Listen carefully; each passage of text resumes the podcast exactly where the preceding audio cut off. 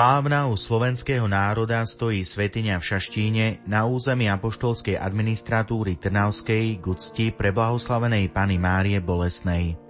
Svetiňu tu už vyše 200 rokov vyhľadávajú veriaci pre nespočetné milosti, ktorých sa im tu dostáva. Akou láskou a akou zbožnosťou pria Slováci k Bohorodičke, ktorú vzývajú ako sedem bolestnú, vysvitá aj z toho, že všade sa k jej úcte stavali kostoly, že pápež Benedikt XIII v roku 1727 povolil úctu sedembolesnej Pany Márie, napokon, že sa jej materinskému príhovoru pripisuje, že katolíci Slovenska boli ochránení od moru inoverectva a zachovávaní v pravej viere. Úvodnou časťou dekrétu Celebre apud Slovákam Gentem, ktorým pápež Pius XI vyhlásil 22. apríla 1927 sedembolesnú panu Máriu za patrónku Slovenska, začíname reláciu o úcte k sedembolesnej v našom národe. Najbližšiu hodinu si vypočujete zistenia slovenských historikov profesora Roberta Leca a potom aj profesora Petra Zubka, ktoré odzneli pred dvoma rokmi na Mariologickej konferencii na pôde grécko-katolického eparchiálneho úradu v Bratislave. Nerušené chvíle pri rádiách vám želajú tvorcovia relácie hudobná redaktorka Diana Rauchová, technik Marek Rimovci a Ján Sabol.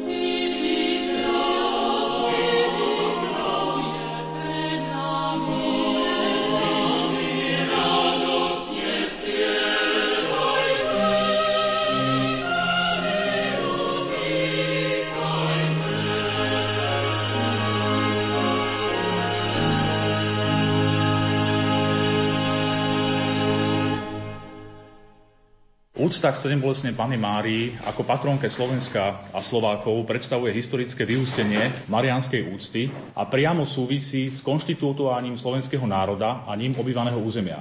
Prameňom tejto úcty je všeobecná marianská úcta, ktorá sa k našim predkom dostávala ako súčasť kresťanského učenia prostredníctvom prvých misionárov a kontinuitne pretrvala až do súčasnosti. Pritom je potrebné uvedomiť si fakt, že marianská úcta je aj širší slovensko-slovanský fenomén. Hoci sú Slovania rozdelení na rôzne náboženské vyznania, väčšina z nich patrí do ortodoxných cirkví a do katolíckej cirkvi latinského a byzantského obradu. V týchto cirkvách je dominantná marianská úcta, ktorá má špecifický charakter a je prežívaná univerzálnejšie ako u neslovanských národov. Dôvodom je nielen rozdielna mentalita Slovanov, ale aj ich citovosť, zmysel pre materstvo a plodnosť. Ak zoberieme do úvahy pomerne malú rozlohu Slovenska, je zaujímavé, že výrazne prevyšuje iné európske krajiny v počte marianských putnických miest a chrámov. V súčasnosti máme na Slovensku zasvetených Pane Mári 1762 kostolov a kaplniek, z toho do roku 1984 ich bolo 1422. Prúči nárast je daný tým, že pred rokom 1989 bolo veľmi ťažké, priam nemožné postaviť nejaký nový chrám. Marianské patrocíny a chrámov boli a sú suverénne najrozšírenejšie spomedzi patrocíny na Slovensku.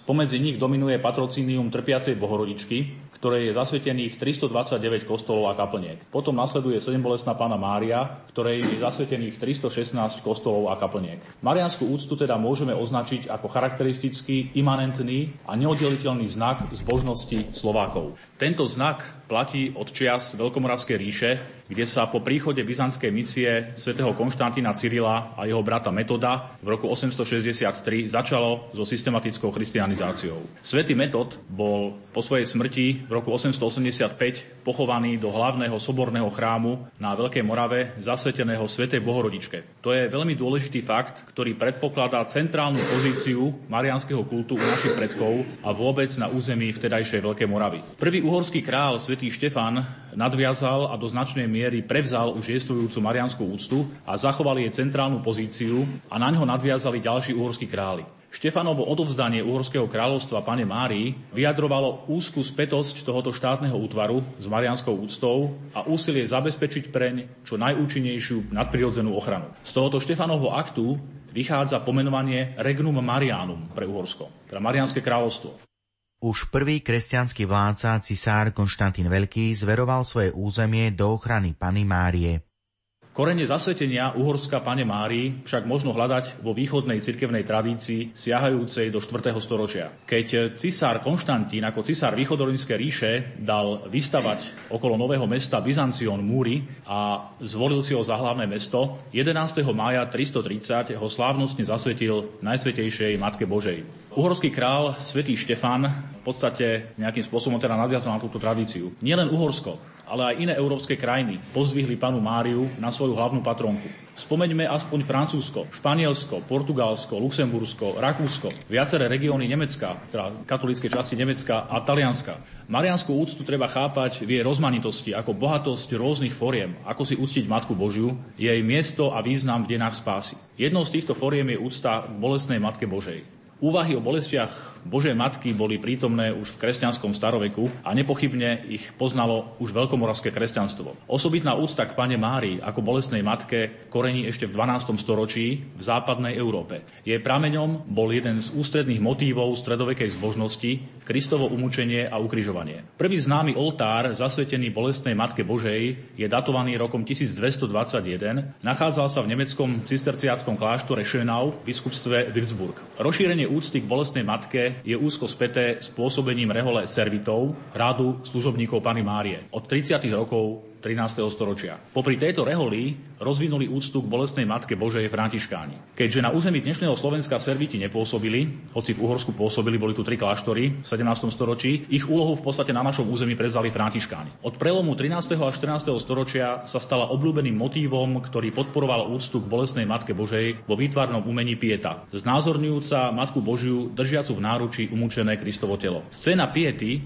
zobrazujúca Máriu s Kristom v náručí, nevychádza priamo zo svätého písma, ale veľmi pôsobivo zobrazuje matkinu bolesť zo smrti jej syna. Na Slovensku boli piety veľmi obľúbeným výrazom úcty k bolestnej Matke Božej. Máme veľa vzácnych piet, ktoré túto úctu potvrdzujú. Na západnom, strednom i východnom Slovensku. Motiv piety prenikol veľmi rýchlo do slovenského ľudového umenia, kde patril k najobľúbenejším. Dôležitým podporným zdrojom pre šírenie úcty k bolestnej Matke Božej bola krížová cesta. Jednotlivé zastavenia tejto pobožnosti znázorňovali utrpenie Božej Matky počas umúčenia a ukrižovania jej syna. Krížové cesty šírili najmä františkáni a potom v čase rekatolizácie aj jezuiti. V gotickom maliarstve sa často zobrazovala bolestná Matka Božia s mečom zabudnutým srdci. Takýmto konkrétnym spôsobom sa zdôrazňovala jej bezprostredná blízkosť s Kristom, jej účasť a spojitosť s Kristovým utrpením. V počiatku sa stretávame s jedným mečom podľa Lukáša 2.35 v Márinom srdci, potom s piatimi mečmi podľa počtu Kristových rán a napokon so siedmimi mečmi podľa plnosti jej utrpenia. Pritom všetky tri typy zobrazení existovali popri sebe. Zriedkavejšie sa vyskytovali aj vyššie počty bolestí. Z toho vyplýva, že počet bolestí nebol ustálený.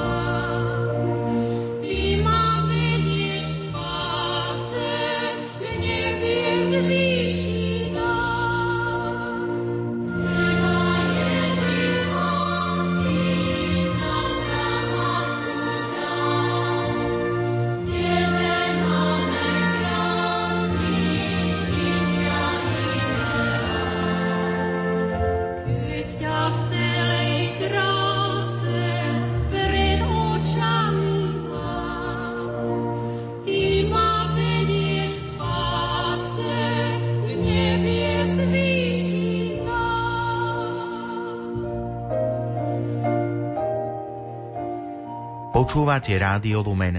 Historik Robert Lec z Bratislavy predstavuje históriu vzniku úcty k sedembolesnej pane Márii. Prvá zmienka o siedmých bolestiach Pany Márie pochádza z rukopisu z roku 1380. Provinciálna synoda v nemeckom Kolíne nad Rínom 22. apríla 1423 rozhodla, že sa zavedie sviatok siedmých bolestí Pany Márie, aby sa očinili urážky husitov proti Kristovi a jeho matke. Tento sviatok sa slávil miestne v piatok pred kvetnou nedelou. Tým sa viac zdôraznil počet siedmých bolestí. V roku 1492 založil farár Jan van Konderberg, sekretár burgundského vojvodu Filipa Dobrého v meste Rem Remensvále Bratstvo siedmých bolestí Pany Márie. Zakrátko vznikli takéto bratstva aj v ďalších flámskych mestách a odtiaľ sa rozširovali ďalej do Nemecka a do Strednej Európy. Do súčasnosti používaná séria siedmých bolestí bolestnej Matky Božej sa dá s bezpečnosťou datovať rokom 1491. Vychádza z latinského nápisu zloženého anonymným básnikom na príkaz už spomenutého farára Jana van Kondenberga. Všeobecným predpokladom pre rozšírenie úcty k bolesnej Matke Božej a teda aj k sedembolesnej Pane Mári bol Tridentský cirkevný koncil, ktorý predstavoval silný impuls pre šírenie marianskej úcty vo všetkých jej podobách s entuziasmom nových reholí, jezuitov, piaristov, kapucínov, milosrdných bratov, uršulínok a tak ďalej. Marianská úcta sa stala výrazom na zdôraznenie špecifickosti katolicizmu v jeho konfrontácii s protestantizmom, ale aj so šíriacim sa islamom. Typickým bol znak veľkého množstva nových marianských putnických miest. Tak vznikla väčšina známych marianských putnických miest na Slovensku, napríklad Šaštín, Trnava, Topolčany, Staré hory, Dubnica nad Váhom, Višňové, Rajecká lesná, Prešov, Klokočov a iné. Úcta k sedembolestnej sa šírila v celom svete. Podporili ju pápež Benedikt XIII, člen radu Dominikánov a známy marianský ctiteľ, ktorý v roku 1727 rozšíril jej úctu na celú cirkev. Tento impuls viedol k ďalšiemu rozšíreniu úcty, a to aj na slovenskom území. Dokladá to aj skutočnosť, že najviac patrocíny bolestnej Pany Márie na Slovensku pochádza práve z 18. a 19. storočia. Čiže je to pomerne mladé patrocínium. Niekedy sa stretnete s tým, keď si pozriete na internete, že ktorý je najstarší kostol sedem bolestnej Pany Márie, tak vám to vlastne vyhodí, že je to Trstin Hajček, je to veľmi stará marianská rotunda, ktorá sa datuje do roku 1242, ale v skutočnosti vlastne je to pôvodne všeobecné marianské patrocínium, ktoré bolo zmenené neskôr v 18. storočí na sedem bolestnú Panu Máriu. Hoci počiatok putinského miesta v Šaštine sa kladie do roku 1564, nový mariánsky putinský chrám vznikol na tomto mieste až o 200 rokov neskôr. Stal sa prirodzeným integrujúcim centrom náboženského života katolických Slovákov, najmä na Záhorí a západnom Slovensku. Súčasne plnil funkciu širšieho náboženského centra regiónu, kam patrila väčšia časť západného Slovenska, západnej Moravy a dolného Rakúska. Bol najväčším putnickým chrámom zasveteným úcte k sedembolesnej pane Márii vo vtedajšej Habsburskej monarchii. Pútnické miesto v Šaštíne nemalo v monarchii iba najväčší chrám Sedembolesnej, ale trpiacu matku si tam prichádzalo uctiť aj najviac pútnikov. Iné známe pútinské chrámy, zasvetené Sedembolesnej, nedosahovali jeho veľkosť a význam. Význam šašínskeho putinského chrámu ako centrálneho chrámu úcty k Sedembolesnej Pane Márii významne vplýval na šírenie úcty k Sedembolesnej medzi Slovákmi. Hoci osobitosť tejto úcty ako imanentne patriacej Slovákom ešte nebola zdôrazňovaná. Pápež Pius VII ako poďakovanie za oslobodenie z Napoleonovej internácie v roku 1814 zdôraznil význam Sviatku sedem bolestnej Pany Márie a potvrdil jeho záväznosť pre celú cirkev. V roku 1913, keď pápež Pius X určil oslavu Sviatku sedem bolestnej na 15. september, teda deň po Sviatku povýšenia svätého Kríža v oktáve sviatku narodenia Pany Márie sa už definitívne ešte spomína ten 15. september. V cirkevnom kalendári pretrvávali však dve spomienky na bolestnú Matku Božiu, či sa bolestnú Panu Máriu. Prvá bola spojená s predveľkonočným pôstnym obdobím a druhá so septembrom. Tento stav trval až do reformy cirkevného kalendára v roku 1969, teda po druhom Vatikánskom koncile. Po nej ostal už len 15. september. Úcta k bolestnej Matke Božej sa na Slovensku hlboko zakorenila aj preto, že veriaci v nej nachádzali obraz svojich ťažkostí a bied, vojny, hladomory, choroby, živelné pohromy. Slovenskí reholní a diecezní kňazi intenzívne šírili úctu k sedembolestnej medzi katolickými Slovákmi, kázňami i tlačeným slovom v priebehu 18. a 19. storočia. Boli to františkánsky pátri Vojtech Jakub Gazda, Urban Martin I, Metod Jozef Gazdík, farári Juraj Fandli, Jozef Matejka, Andrej Radlínsky, Jozef Závodník či kapucín Franko Vitazoslav Sasinek. Od rakúsko-uhorského vyrovnania sa začalo postavenie Slovákov v Uhorsku zhoršovať. Boli vystavení systematické maďarizácii a zvýšenému sociálnemu tlaku. Katolícka cirkev bola na jednej strane ich ochrankyňou a do istej miery tlmila tento tlak, no na druhej strane sa aj v nej prejavili maďarizačné tendencie. Uhorské liberálne vlády napriek odporu cirkvy presadili zákon o povinnom občianskom sobáši a zákon o štátnom vedení matrik. Množili sa otvorené verejné útoky na katolícku cirkev. Keď sa v roku 1896 v súvislosti s tisícim výročím príchodu Maďarského kmeňového zväzu do Karpatskej kotliny pripravili pompezné milenárne oslavy, katolícka cirkev v Uhorsku v tom videla príležitosť upozorniť na kresťanský charakter Uhorska. Vhodný spôsob pritom našla v zdôraznení marianského kultu. Tá žiadosť uhorského prímasa, ostrihomského arcibiskupa Kološa Vašariho, pápež Lev 13. 8. októbra 1896 povolil, aby sa 2. oktobrovú nedelu slávil v Uhorsku osobitný sviatok Veľkej pani Uhrov, Magna Domina Hungarorum. Zavedenie tohoto sviatku vyvolalo medzi slovenským kňazstvom diskusiu, v ktorej si viac začali uvedomovať marianskú úctu ako slovenské špecifikum. Hoci ďalej zdôrazňovali spoločné dedičstvo marianskej tradície Uhorska. Odmietli spájať marianskú úctu spojenú s výlučne s uhorským národom, ktorý sa prakticky v politickom živote chápal ako maďarský národ, ale považovali ju za vlastnú všetkým národom obývajúcim krajinu.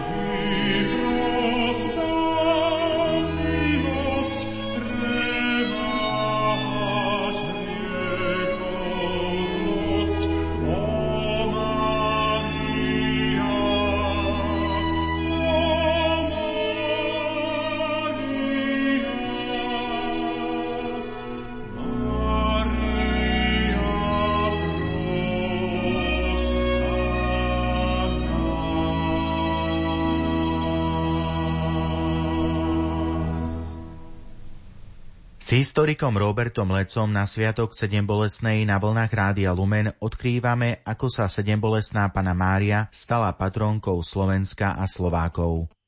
V situácii, keď maďarizácia výrazne prenikla do cirkevného života, sa hľadala istá protiváha najmä ku kultom svätého Štefana, svätého Ladislava, ale aj marianskému kultu, ktorí sa často presadzovali v maďarskom národnom duchu. Slovenskí kňazi ju nachádzali najmä v úcte k svätému Cyrlovi a Metodovi, svätému Andrejovi Svoradovi a Beňadikovi. Popri tom sa od prelomu 19. a 20. storočia začala presadzovať úcta k sedembolesnej pane Mári ako osobitnej patrónke Slovákov. Propagácii sedembolesnej ako patrónky slovenského národa vynikol vajnorský farár Ferdiš Juriga. Juriga uverejnil v slovenských ľudových novinách v roku 1911 článok Matička sedmibolestná, patronka slovenského národa. Ním začal jednoznačne propagovať myšlienku sedembolestnej ako patronky slovenského národa. Pritom vychádzal z porovnania, ako marianskú úctu chápu jednotlivé národy. Citujem Jurigu. V piatok po smrtnej nedeli je deň sedmibolestnej Matičky Božej, patronky slovenskej. Nádherný Francúz má Notre Dame, to je našu dámu, pannu v hodvábe s perlami v rukách. Domácnosť milujúci Nemec má Unzere Liebe Frau, to je je našu milú ženu, domácu pani. Maďar má Maďarok nať a soňa. Maďarovi je všetko nať, načákoš, veľké, veľkomožné a tak prenáša svoju vládybažnosť, vypínavosť aj na náboženské predstavenia. My máme tú najskutočnejšiu patronku, sedm bolestnú matičku s doráňaným synom v lone, so srdcom siedmými mečmi prerazeným. A na skutku, to je tá naša matka sláva s dotýraným národom v lone.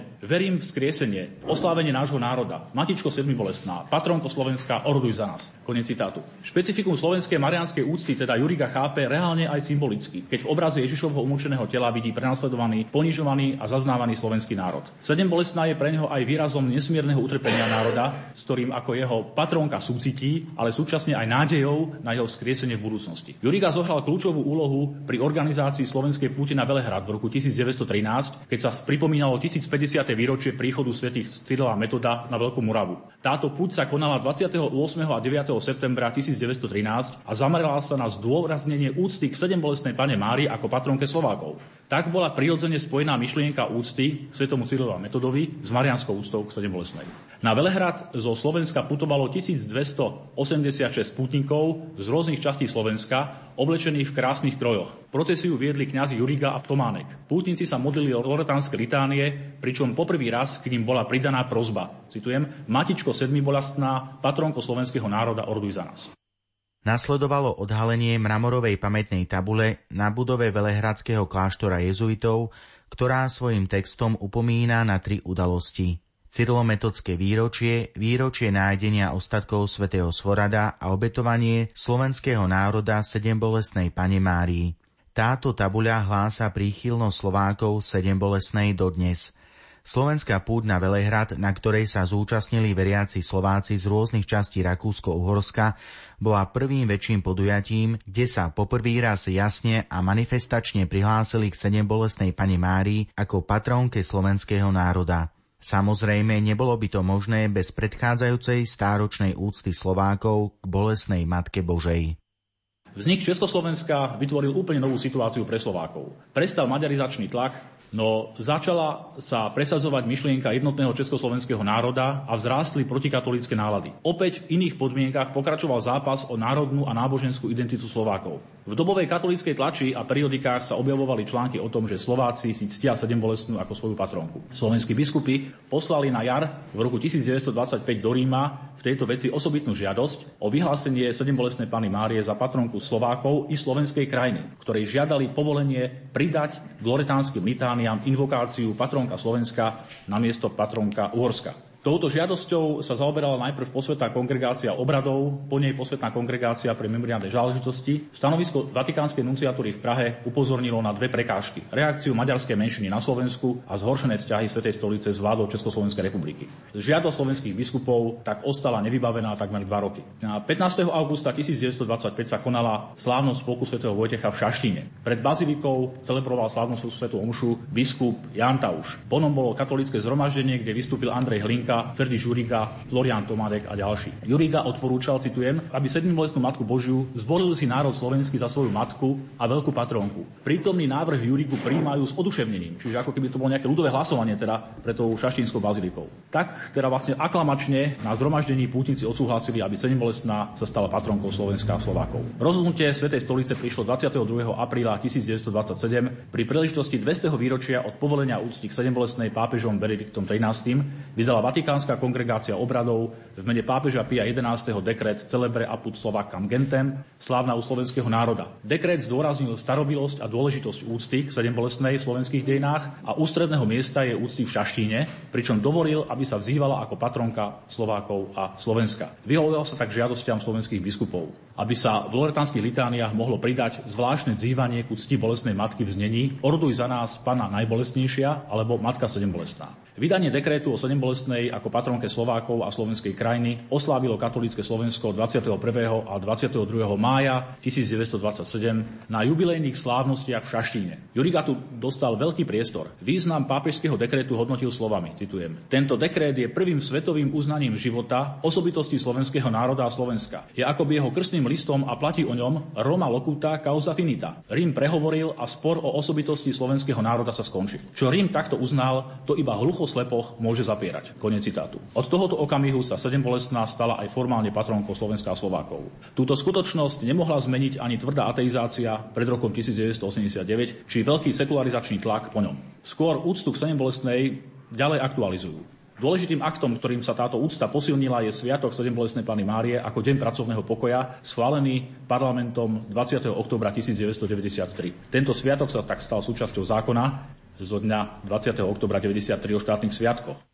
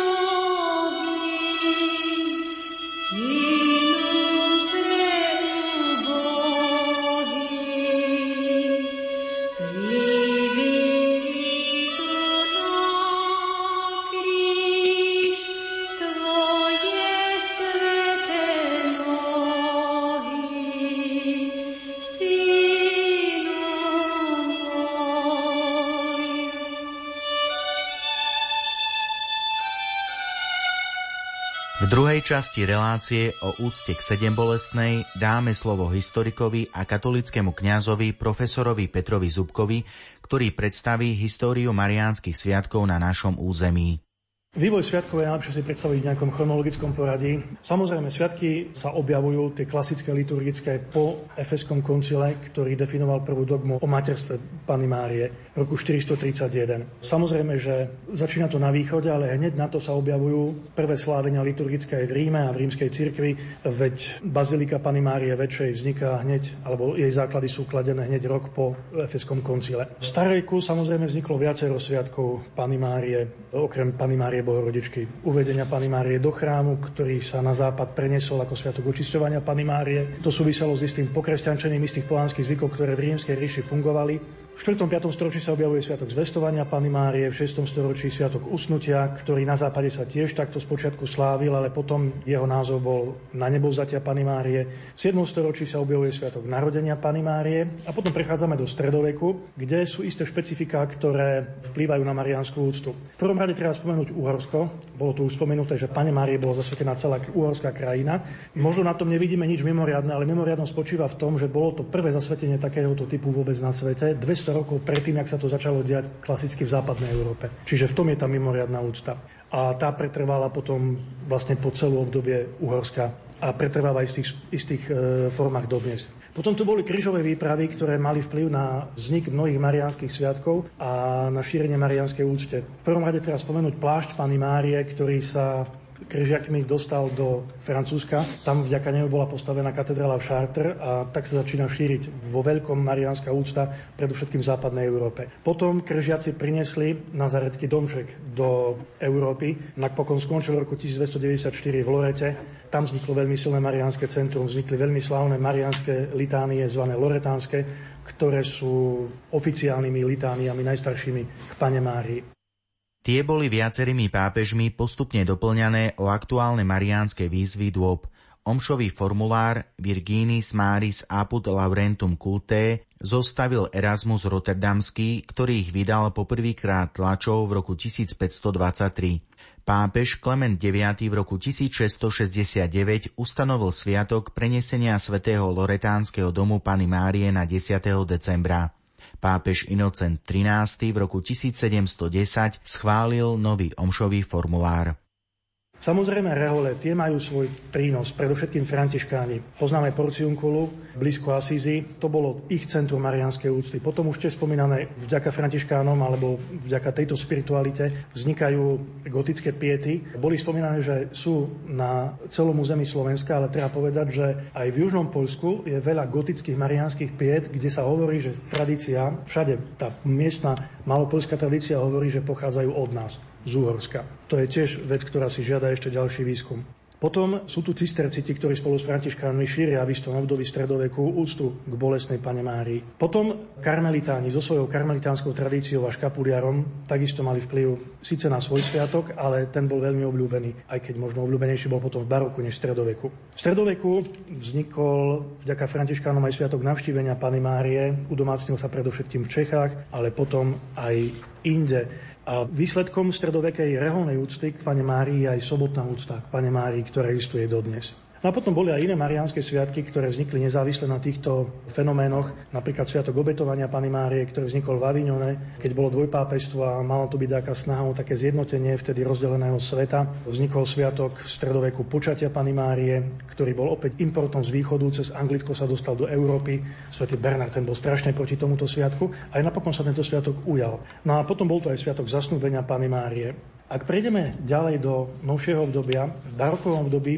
bezprostredne po Tridanskom koncile, na mnohé sviatky vplyvali tieto fenomény. Predovšetkým sú to víťazstva nad Mohamedánmi. Tu minimálne tri sviatky odvádzajú tradície od víťazných bitiek nad pohanmi. Sviatok Pany Márie pomocnice kresťanov vznikol, Sviatok Rúžencovej Pany Márie alebo z počiatku svätého Rúženca a potom tieto dva sviatky boli reakciou na bitku pri Lepante po roku 1571 a potom bol tu Sviatok Mena Pany Márie, ktorý mal síce už stredovekejší pôvod, ale v roku 1683 po víťaznej bitke pri Viedni sa stal veľmi obľúbeným predovšetkým v podunajskej monarchii. No a potom ešte rehoľa Mercedánov mala sviatok Pany Márie vysloboditeľky zajatých, pretože k ich charizme patrilo vykupovať kresťanov z mohamedánskeho otroctva. Mariánske združenia predovšetkým jezuitské, mali zásluhu na šírení mariánskej úcty a popri nich aj karmelitáni, pretože oni zakladali prvé bratstva. Spomeniem, že prvé mariánske putnické miesto karmelitánske u nás je v Stropkove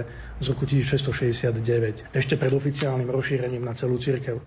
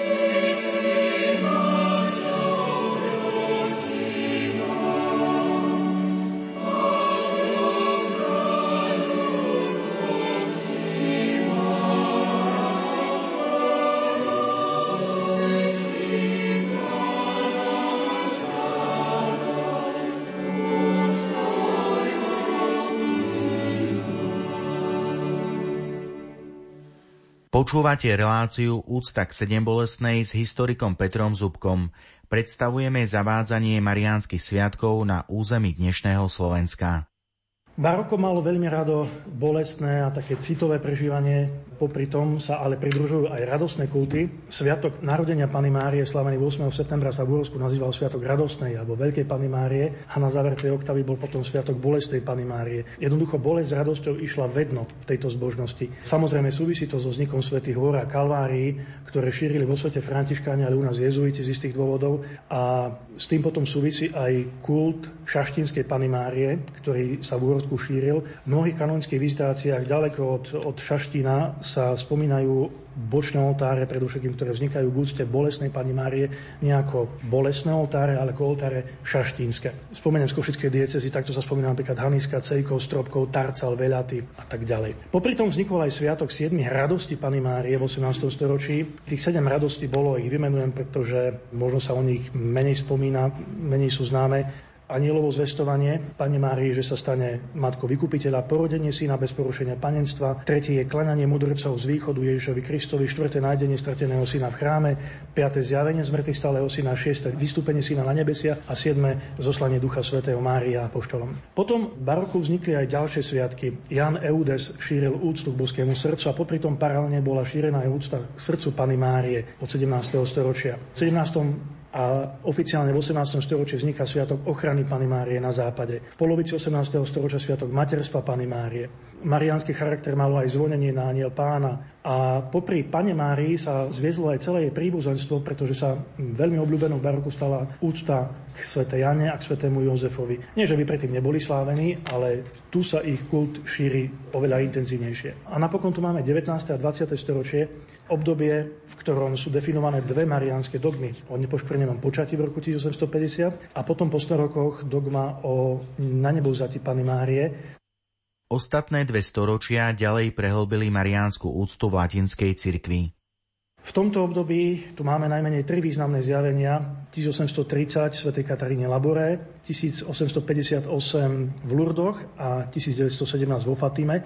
Po týchto zjaveniach, ktoré boli oficiálne cirkva uznaté, sa šíri zázračná medaila, sú zavádzané sviatky Lurdskej Pany Márie, Fatimská Pana Mária je mimoriadne ctená, s tým, že potom sú spojené aj mnohé pápežské návštevy týchto miest, dokonca atentát s Jánom Pavlom II, ktorý pripísal práve ochrane Fatimskej Pany Márie. No a plus treba spomenúť ešte redemptoristov, ktorí šírili latinskej cirkvi úctu k Pane Márie ustavičnej pomoci. Počas druhého Vatikánskeho koncilu bol ustanovený sviatok aj Pany Márie Kráľovnej. Osobitnú kapitolu v dejinách e, mariánskych sviatkov a predovšetkým k bolesnej Pane Márie majú serviti. Už to bolo o nich čosi spomenuté, vznikli ako jednoduché bratstvo laické, bohatých mužov z Florencie, ktorí chceli žiť inak. Napokon ich spoločenstvo bolo transformované na rehoľu a v novoveku v roku 1660 bolo nariadené, že v každom kostole servitov musí stáť socha bolesnej Pany Márie so siedmými mečami. Tam začína tá tradícia zobrazovania so siedmými mečami. No a týchto kostolov alebo aj reholníkov bolo na svete svojho času dosť. Treba povedať, že prežili síce reformáciu, ale keď prišlo v 18. 19. storočí osvietenstvo, sekularizácia, tak v Španielsku a Francúzsku v podstate zanikli.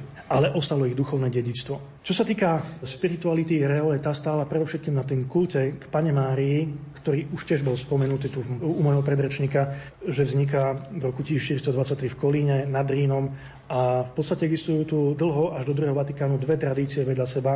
Tá z veľkého pôstu, Pane Márie Bolesnej a potom tá, ktorá bola viazaná na september. Tam sa dátum toho slávenia v dejinách trošku posúval, až sa napokon ustalil na toho 15. septembra.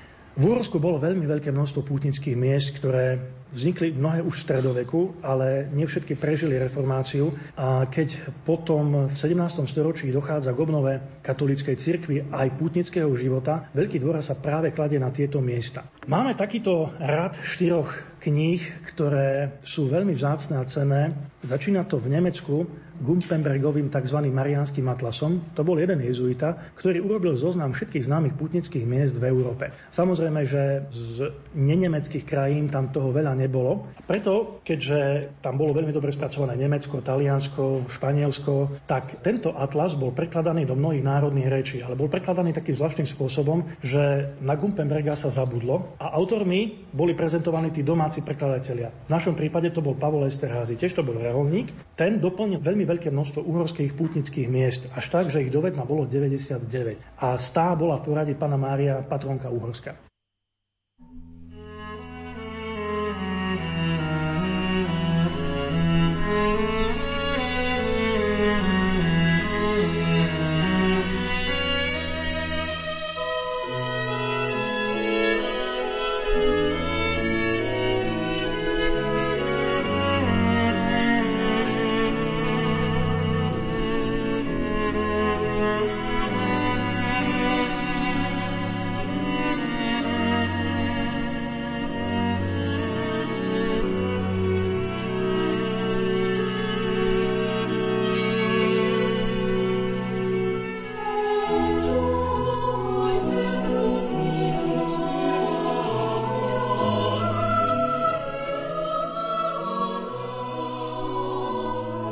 Oh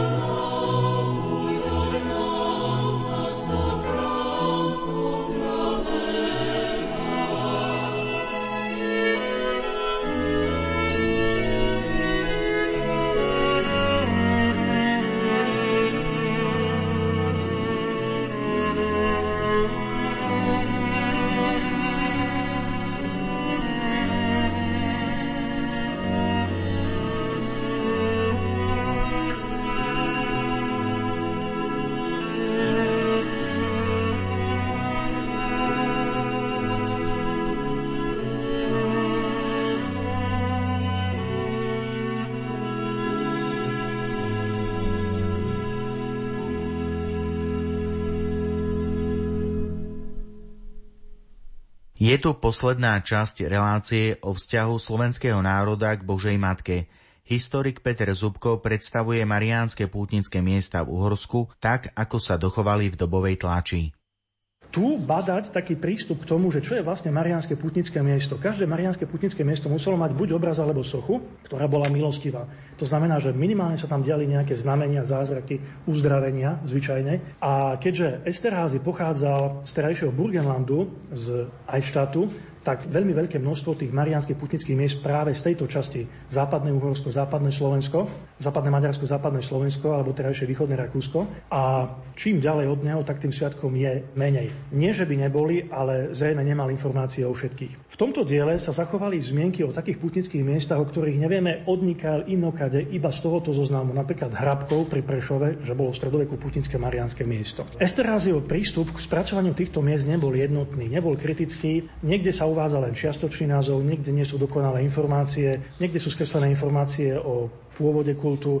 Mnohé miesta boli reholnými miestami, niekde ich uvádza, niekde ich neuvádza, ale ešte raz, bolo to veľmi zácne dielo, ktoré ovplyvnilo ďalej Alexandra Jordánskeho, alebo ako si on poslovenčil meno Aleša, ktorý dva roky pred rokom 1836 vydal v Nemčine a v maďarčine tento krátky opis marianských putnických miest v Uhorsku, ktorý 1938 vyšiel tu v Bratislave po slovensky. A on už pristupoval kriticky ku tomu istému, čo urobil Esterházy, ale neprebral všetky tie marianské putnické miesta, len tie, ktoré boli aktívne alebo živé a spracovali ich jednotne, kriticky podľa diecez a podľa lokalít. Ja by som len spomenul z nášho územia, v Ostrionskom biskupstve ich bolo 16, Ostrion zámok, Prešporok dom, Prešporok Blumentár, Prešporok Hlboká cesta, Marianka, Trnava Bratislava dom, Modranka, Šaštín, Holíč, Kráľova pri Senci, Sokolovce, Hronský Beňadik, Malé Topolčany, Starý Budín, Budín, Vrable v Matre.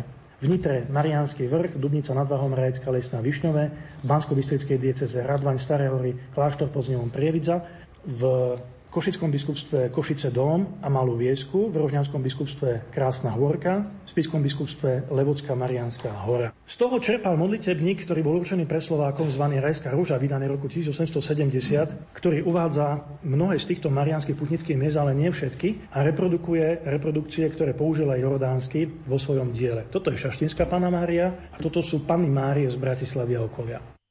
Modlitebník je zostavený tak, aby sa mohol používať na jednotlivé dni mesiaca. Nachádza sa v ňom množstvo rytín, medzi ktorými je 28 obrázkov konkrétnych lokalít, kam zrejme radi chodievali Slováci na púte, pretože im bola knižka aj adresovaná.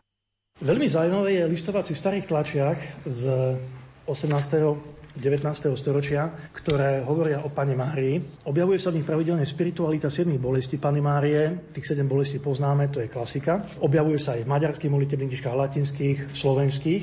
Ale istý kňaz, ktorý sa volal Kopánek, ich prispôsobil jednoduchým Slovákom tak, ako to treba žiť. Keďže pre krátku času nemôžeme si dovoliť ich prečítať, tak vedzte, že tá jeho katecheza spočívala v tom, že predstavil biblicky tieto sviatky a snažil sa ľuďom vysvetliť, ako sa to dá žiť konkrétne. A v tom je obrovský prínos tohoto, ako sa tá spiritualita predstavovala jednoduchým ľuďom. Inou zaujímavou katechézou je katechéza kňaza Jana Štrbáňa, ktorý vydal svoj modlitevník prvýkrát v roku 1923 a potom vyšiel v niekoľkých najmenej šestých vydaniach. On bol farárom, tuším, v Detve a ten predstavil spiritualitu kríža na takýchto obrázkoch. Že kríž je kráľovská cesta k nebu, krížok si neslobodno vyberať, neslobodno od utrpenia utekať, na kríži neslobodno robiť žiadnu opravu, žiadnu zmenu.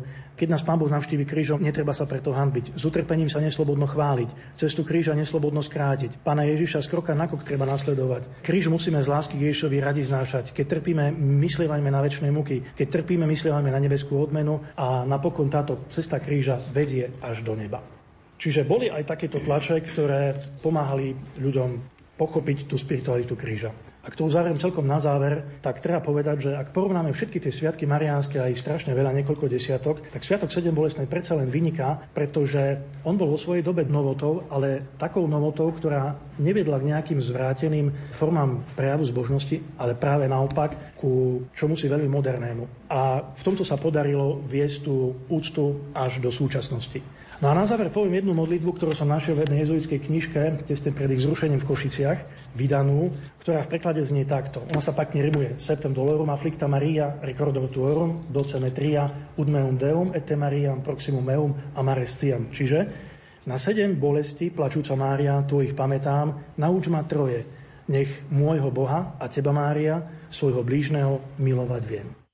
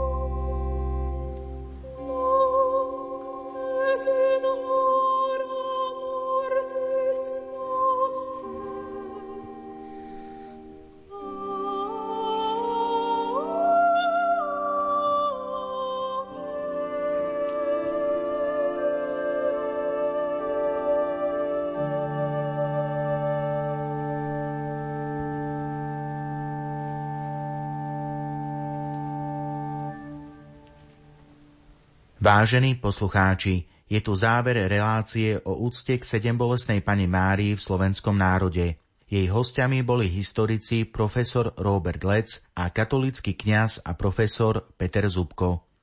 Ak vás ich slová povzbudili či prinútili zamyslieť sa, čo pre vás znamená sedembolesná pana Mária, v tom prípade sme splnili svoj cieľ. Na relácii Úcta k sedembolesnej spolupracovali hudobná redaktorka Diana Rauchová, technik Marek Rimovci a Ján Sabol. Ďakujeme vám za pozornosť a prajeme požehnaný sviatočný večer.